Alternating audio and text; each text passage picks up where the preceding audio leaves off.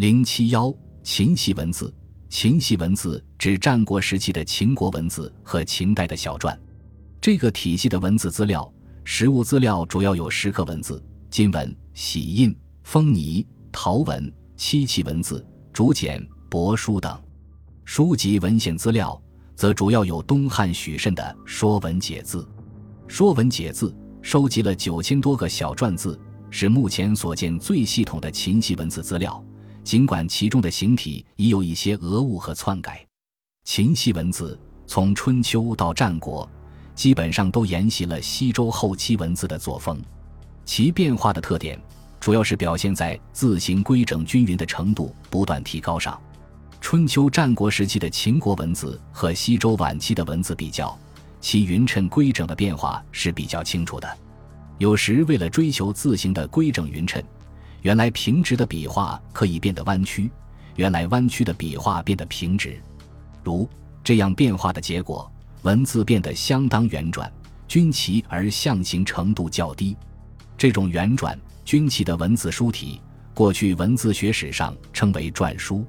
说文篆引书也，引就是引申、拖长。当时文字用毛笔书写，为了把文字写得圆转、匀称。笔画要一笔一笔引长拉写，以求其形体完整，故名曰篆。篆汉以后有大小篆之分，大篆指春秋战国间的秦国文字，如石鼓文、秦宫中之类；小篆指秦统一中国后用以统一文字的标准篆体。小篆和大篆比较，一是文字的线条更趋于平直，结构布局更显得匀称有致。二是一部分字形又进行了明显的简化，原来大篆的文字有的部分被减省，有的用笔画少的偏旁代替了复杂的偏旁，如不难看出，从大篆到小篆，这是汉字适应社会需要进一步简省化的结果。秦始皇以小篆统一六国文字，正是符合了文字发展的总趋势。关于秦始皇用小篆统一文字，《史记》等书有如下的记载。秦始皇帝初兼天下，丞相李斯等乃奏同之，罢其不与秦文和者。司作《仓颉篇》，中书府令赵高作《元历篇》，太史令胡无敬作《博学篇》，皆取史周大篆，或颇省改，所谓小篆者也。这是值得推敲的。照《史记》的说法，秦统一文字好像是从李斯等做三仓开始的，而且秦用来统一文字的小篆。也是李斯等据史咒大篆省改所创，此前并不曾有过，这并不符合事实。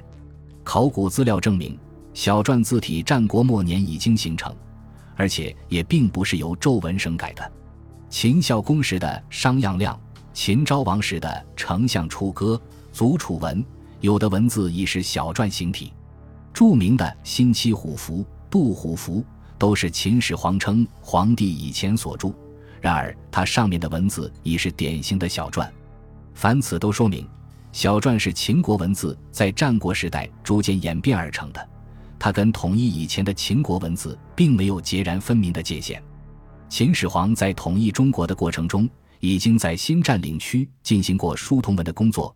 统一六国后，李斯等做三仓标准文字作为统一文字的范本。